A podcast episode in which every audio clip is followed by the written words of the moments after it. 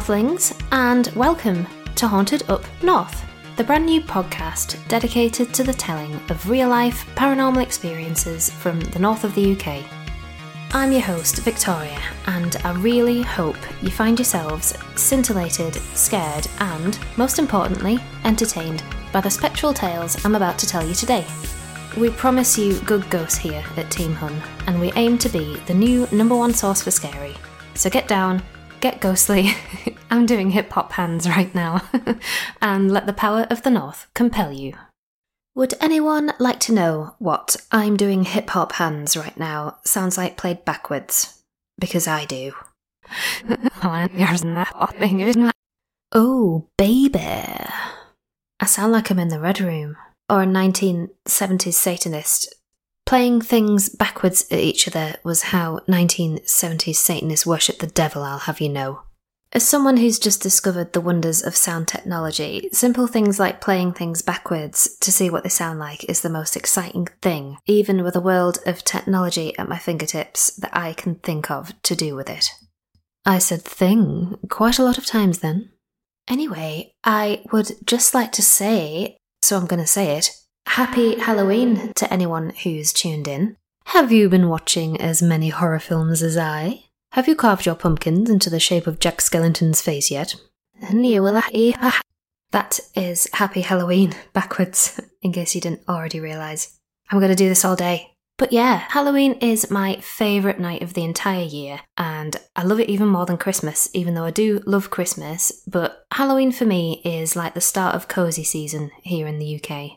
It represents that time of year when you can officially start to wrap up, snuggle down, and get really properly enthusiastic for the various magical celebrations that follow, like Christmas and obviously Bonfire Night. And it's also great for getting in the mood to tell a few scary ghost stories. Now, because this is the very first episode ever of Haunted Up North, I'll waste valuable ghost storytelling time by loosely giving you a bit of background as to how this podcast has come to be. Firstly, I'll introduce myself properly. Like I said, I'm Victoria, I'm a writer, very newly a podcaster, and ever since I can remember, I've been heartily gripped by stories about ghosts, apparitions, poltergeists, possessions, all that kind of unexplained spooky stuff. And like most people who are into ghosts like me, I couldn't really tell you why. I don't know if it's that sort of delightful thrill you get from hearing scary stories inside a safe situation you know, scary stories in isolation of the action they're describing are a bit of a safety blanket, aren't they? If you just literally sat there listening to them, even if they're true and pretty terrifying. but tales of ghostly experiences can provoke such intense fear, and that can be a very addictive sensation if you're in the lucky position to just enjoy that feeling, irrespective of reality. It's like being part of some uncannily interesting and unusual action without having to deal with the consequences of it afterwards. So maybe that's it, or maybe it isn't, who knows. I'm sure there's a wealth of psychological studies on the subject, and someone far brainier than me does know the answer to this. Or, in the same way that the paranormal can't yet be explained, perhaps my love of ghosts can't be either, and for the purposes of this podcast, I guess that's totally fine. So, yeah, these episodes will be mainly me reading ghost stories from the north of Britain.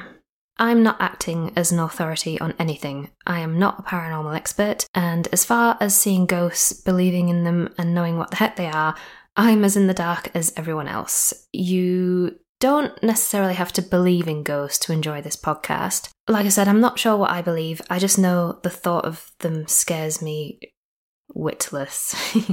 You can argue that even if ghosts aren't real, then the fear you feel when you're reading or listening to stories about them is, and that is really why we are choosing to entertain you with so many stories about them.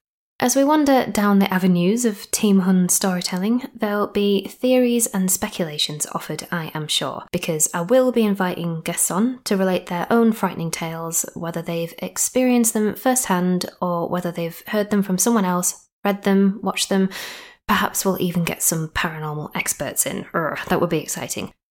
So, when I say the north of Britain, I'm aware that the concept of what is north and what isn't north is a tricky one to determine. Because what I consider south to me may be considered north to others, and what I might see as being north might be seen as being south to someone else.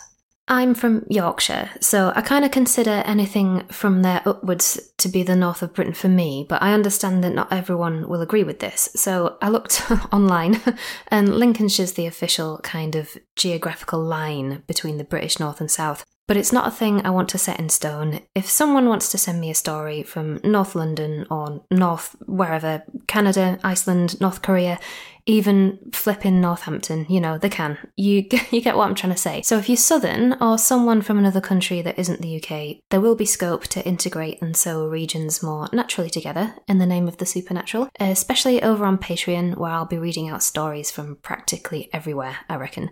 But for now, the main idea of focusing each episode on a tale or tales from, in inverted commas, up north, wherever that north is, was that I just wanted to tell stories we might not have heard before. We've all heard the big ones the Enfield Haunting, Borley Rectory, Amityville Horror, Dear David, you know the ones, and the list goes on forever. And I never get bored of hearing about these hauntings, but you might get bored of me telling you them. So, the theme of this podcast is just a way of extracting new bits of storytelling. There are so many spine chilling and atmospheric stories that take place upon bleak, dramatic moorlands and from within the depths of ancient houses or infamous strongholds that the north of Britain seems the perfect foundation for creepy tales to take place in. Although I'll be doing a great deal of the talking, this show is very much going to be a collaborative affair. I'll be drafting in help and tales from all sources, not just in the name of storytelling. I like saying storytelling, don't I? uh, but with the intention of keeping us all connected and hopefully building a community of like minded people who will quite possibly not just be listeners, subscribers, or guests, but friends. Isn't that nice? I, I am the backwards man. Speaking of collaborations, before we begin, I'd like to give a little shout out to musical artist and keytarist, and I do mean keytarist, not guitar, because really, the keytar is the coolest of all the tars. Keytarist extraordinaire, the Neon Syndicate, who very kindly contributed and composed the retro synthwave dream of a musical intro you heard at the beginning there. The track is called Ignite, and they'll be playing us out again with another of their amazing tracks, Skyride. But they are incredibly talented and extremely, extremely lovely for loaning us their beautiful melodies that have been an integral part of bringing this podcast to life. Without them, I wouldn't be speaking to you now, so please check the Neon Syndicate out on YouTube, Instagram, Bandcamp. I'm sure there are more places to find them online, but if you head on over to the Haunted Up North website, it's uh, www.hauntedupnorth, you'll find a link there with which to access all the online awesomeness the Neon Syndicate has created for your pleasure. You'll also find a contact address on there for Haunted Up North if you'd like to message us, along with all the episodes and various links to our social media pages. Right, let's get started.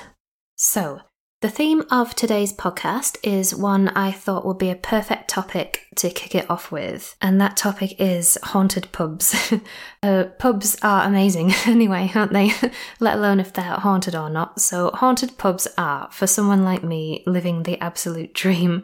Going to the pub nowadays is kind of living the dream, isn't it? Seeing as we were sadly without them for such a long period of time, what with the horrible pandemic and everything. So it's no wonder I'm feeling the urge to indulge myself in their honour whilst wetting my very first podcast's head.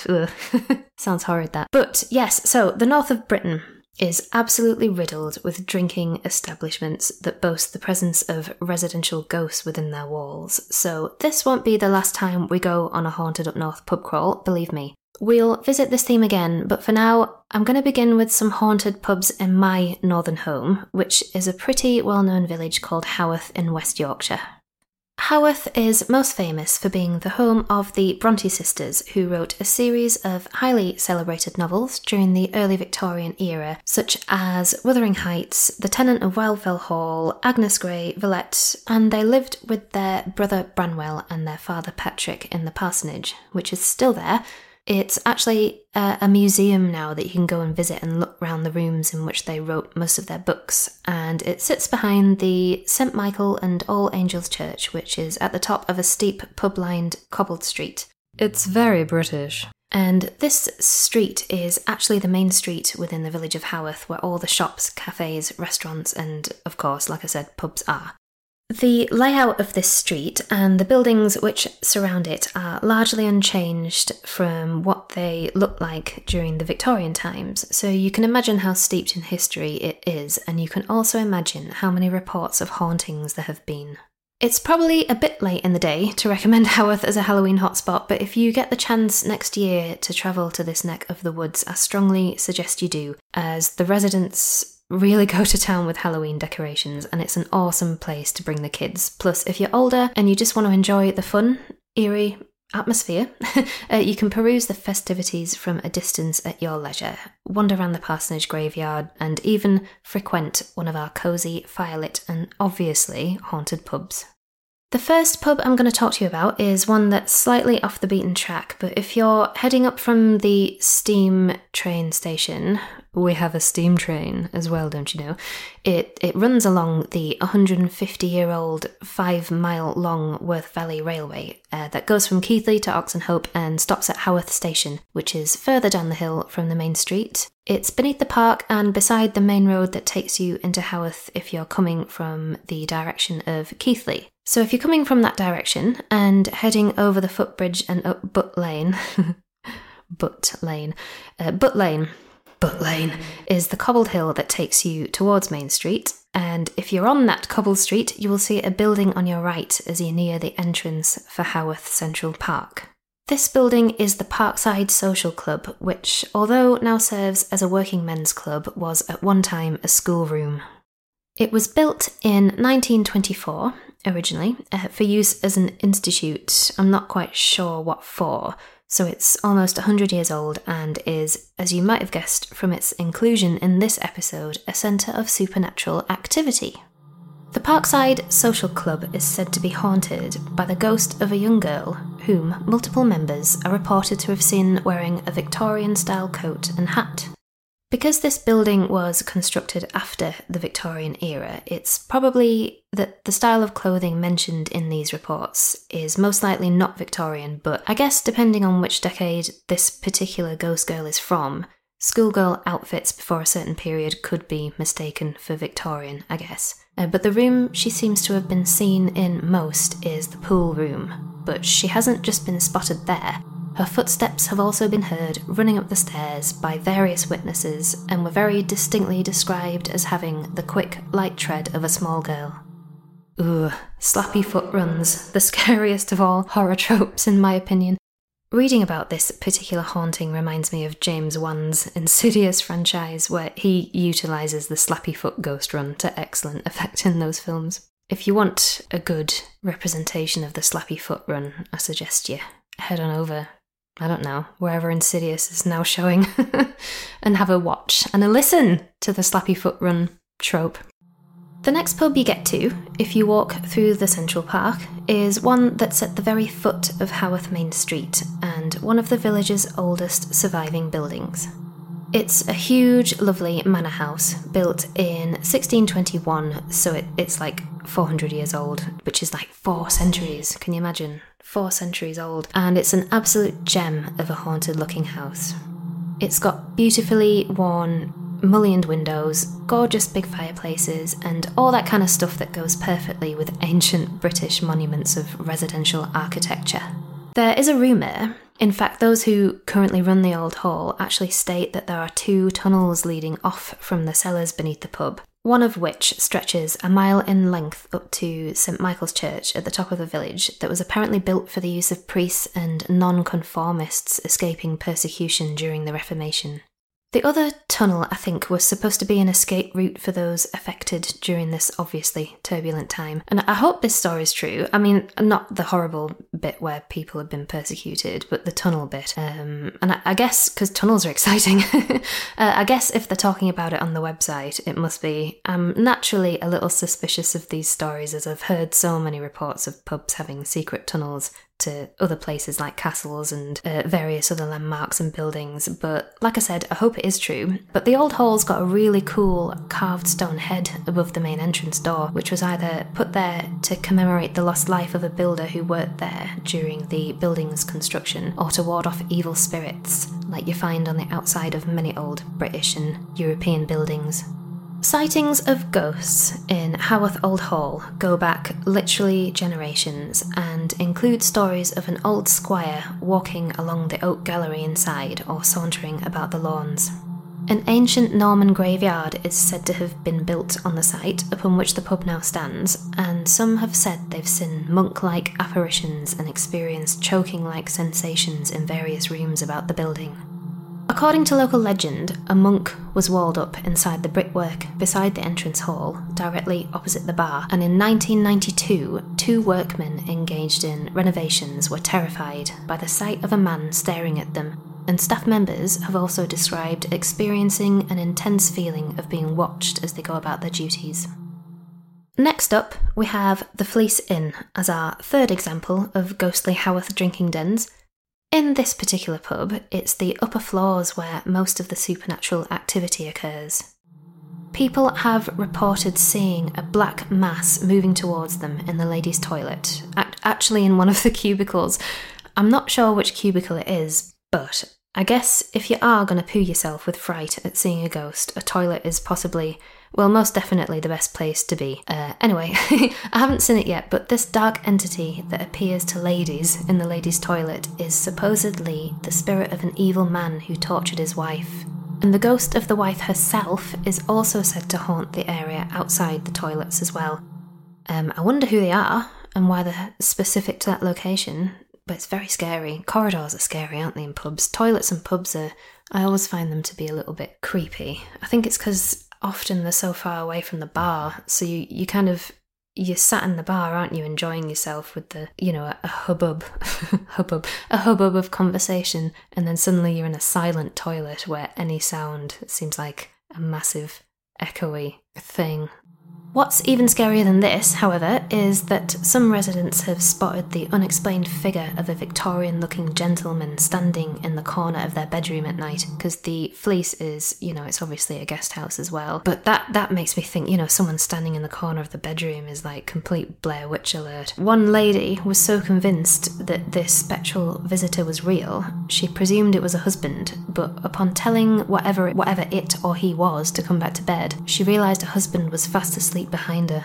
and apparently, and this is sort of what scares me the most about this tale, is that she turned her back on the figure and refused to look at that corner of the room all night until morning came. And I, think we've all been in situations like that, haven't we, at some point during our lives where we think we've seen something, whether that's something we imagine is there or not, and have been so paralysed with fear in nighttime situations that we just daren't move or turn our heads in the direction of the scary thing. That's terrifying. Poor woman. Poor everyone involved in both those stories, to be honest.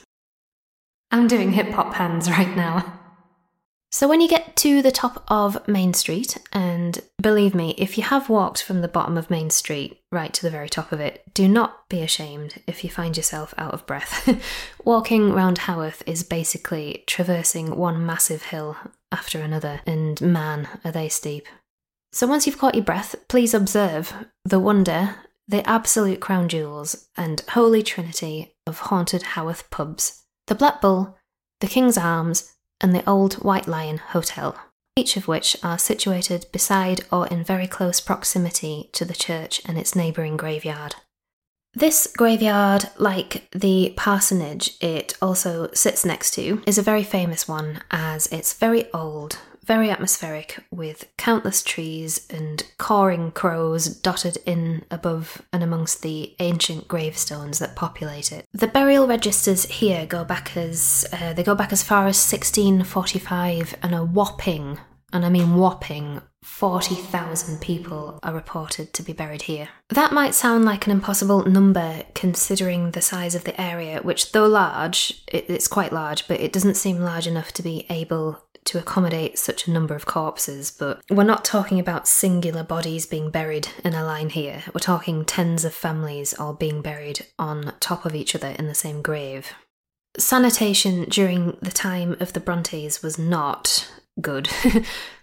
it's not funny, but it's kind of laughable when you think about the things that we take for granted today because it was bad back then. Everyone was drinking severely contaminated water. There were no sewers. Human waste was basically left out to rot and run down the streets. And these poor bodies festering in the overpopulated graveyard were decomposing and filtering into the already contaminated water supply that, as I said, everyone was drinking. Uh, Haworth was, to use a very British term, minging back then, despite its romantic literary heritage. It really, really was. Half of children born there during the mid 19th century sadly died before the age of six, and the average life expectancy was 24 years. Every single one of the Bronte children died in infancy or very young, the last three surviving Bronte sisters, who were the most famous of the family, died at the ages of 29, 30, and 38, while their brother Branwell died at 31. I mean, the, this was all above average life expectancy for the time, but obviously very much below that of today's. It's no wonder in 1850 their Irish father, Patrick, who outlived all of his six children as well as his wife, decided to get the General Board of Health in to provide a clean water supply for the village.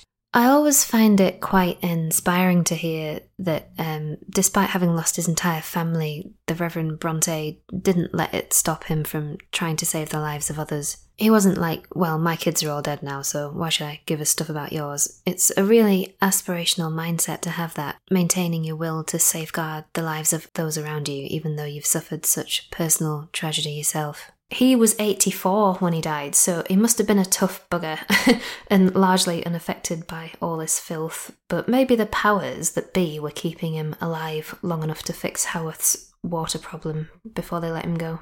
If you'd like to see some evidence of Patrick Bronte, if you if you go and look at the the church tower, um, it's the section of tower that faces the Bronte parsonage. You'll see probably about halfway up some bullet holes in the brickwork, and that's apparently from when Patrick Bronte used to discharge his rifles in a morning. He used to keep a loaded rifle by his bed because the, there wasn't really a police force uh, in effect during the time that he lived there. So he used to load his guns at night to protect his family and leave it by his bed. And in the morning, he would discharge the guns out the window and aim for the tower.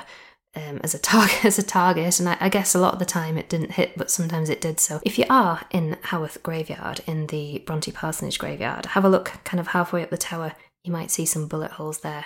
They're quite worn, but I assure you they're there if you keep looking. So I always, I've seen them a million times, but I, I always lose sight of them and then I find them eventually. So if you stare long enough at the brickwork, you'll find them. Pew, pew, pew. But despite the fact that we now have clean water, inside toilets, and decent plumbing, the skeletons of the Bronte parsonage, however, to this day remain, with some even believing that due to long term subsidence, many of the bones have slipped downwards from the graveyard and now rest beneath the floors of the Black Bull. No one's really sure when the Black Bull was built, as the deeds to the building have long since been lost, but it's believed to be about 300 years old. It's never been anything other than a pub and a hotel, and in its early days, it was a popular stopping place for stagecoaches passing through the village on their journey from Bradford to Colne. Colne's in Lancashire. It was also Branwell Bronte's favourite drinking den. People who are familiar with the history of the Bronte family will already know he was a troubled man during his lifetime, prone to alcohol and drug addiction, which eventually decimated his body, leaving him vulnerable to tuberculosis, and that's what finally killed the poor guy. It's his ghost that's thought to haunt the Black Bull. There's actually a chair on display inside the pub that is thought to be Branwell's personal chair, an item which he is said to haunt after a shadowy figure has been seen sitting in it on numerous occasions. An old bell which sits inside the pub, which Branwell used to ring whenever he required service, is often heard ringing of its own accord in the dead of night when the pub is closed and no patrons are within. Most Haunted, the by now infamous British paranormal show, once visited the Black Bull in the mid 2000s because not only are there instances of bells ringing by unseen hands and shadowy figures appearing and disappearing in chairs, there's a whole host of stuff going on that makes it quite possibly the most haunted of all haunted Haworth pubs A man in beige has been witnessed sitting at one of the tables in the main bar. Unexplained people appear, then disappear in the cobbled road outside. A girl is sometimes heard crying in the car park. Staff and patrons often see figures flitting about from the corner of their eye. The ghost of a former landlord named Dan Sugden is often witnessed wearing his signature top hat.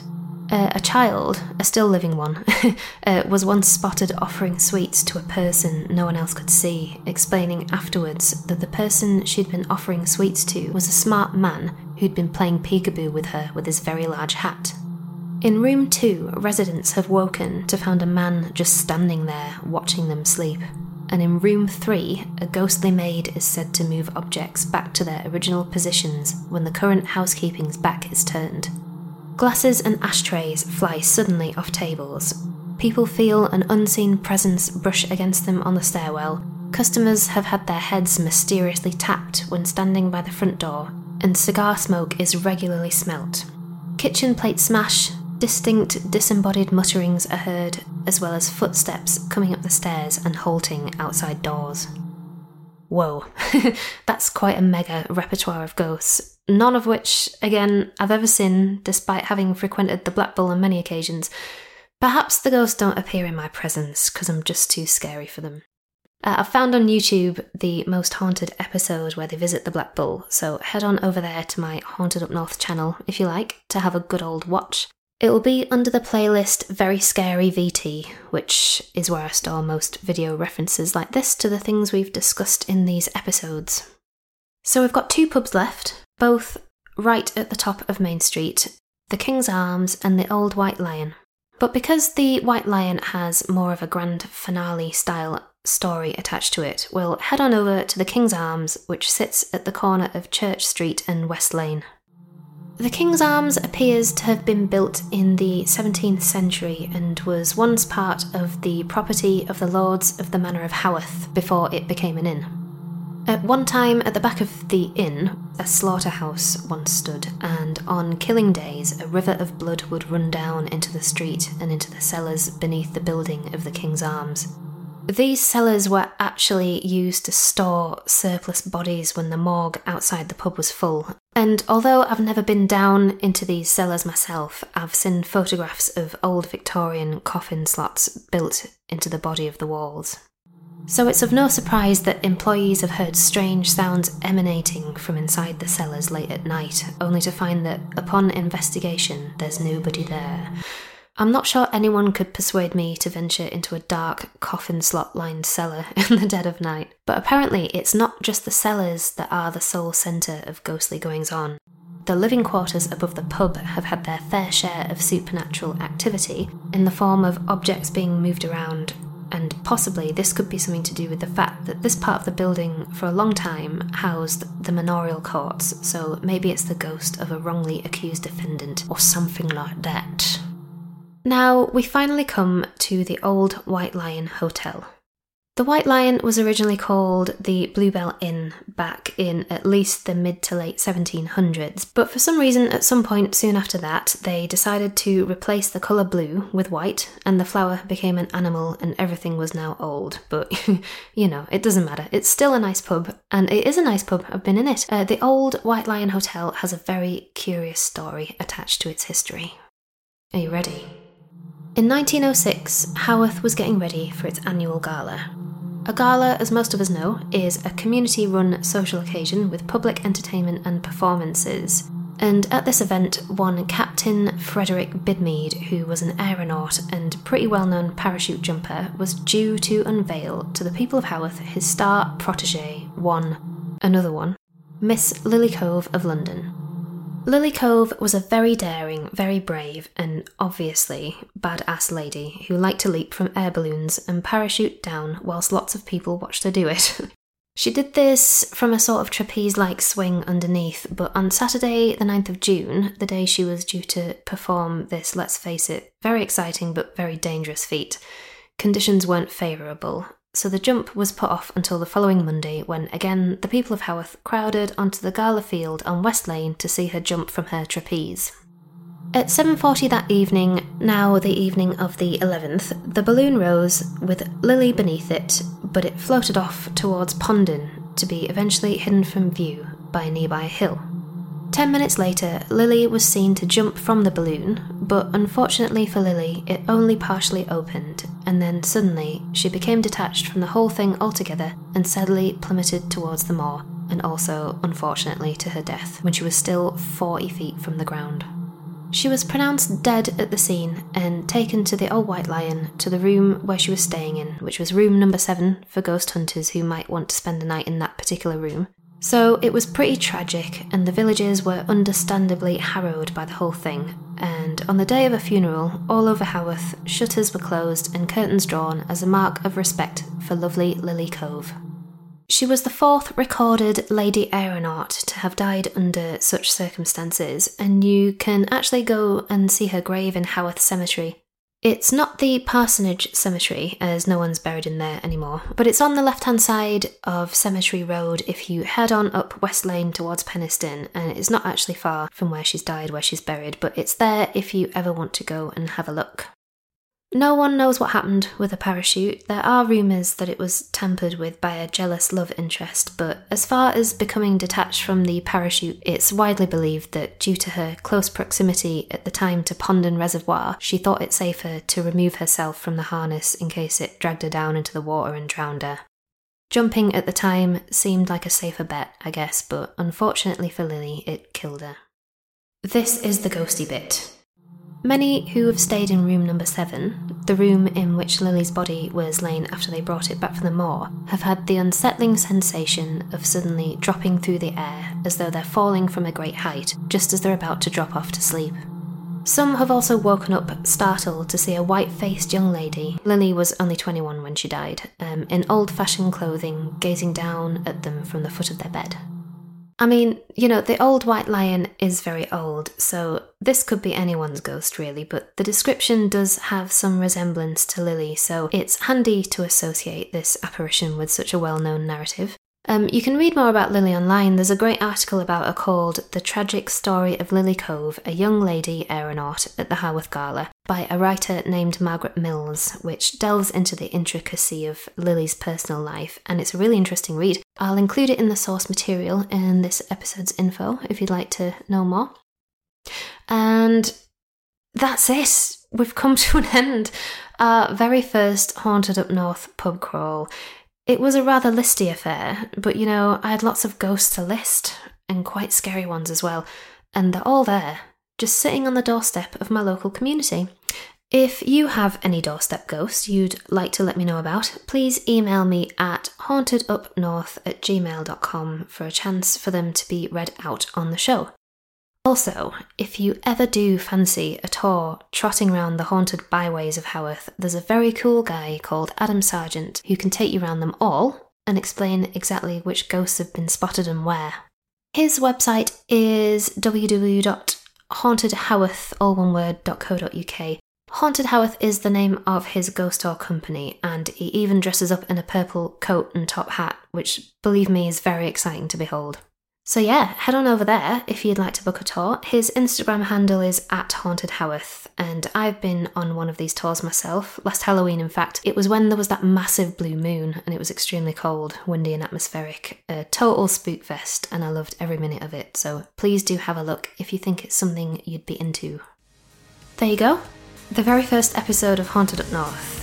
The Neon Syndicate has arrived to play us out, which means it must be time for me to pack up and go.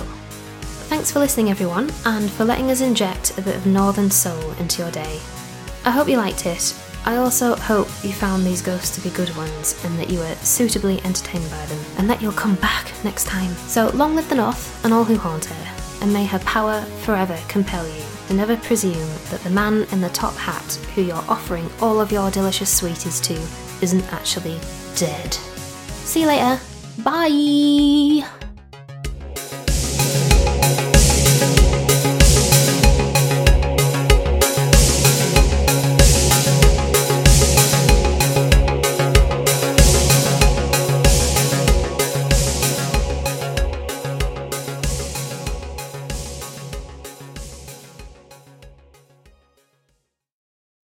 Lane.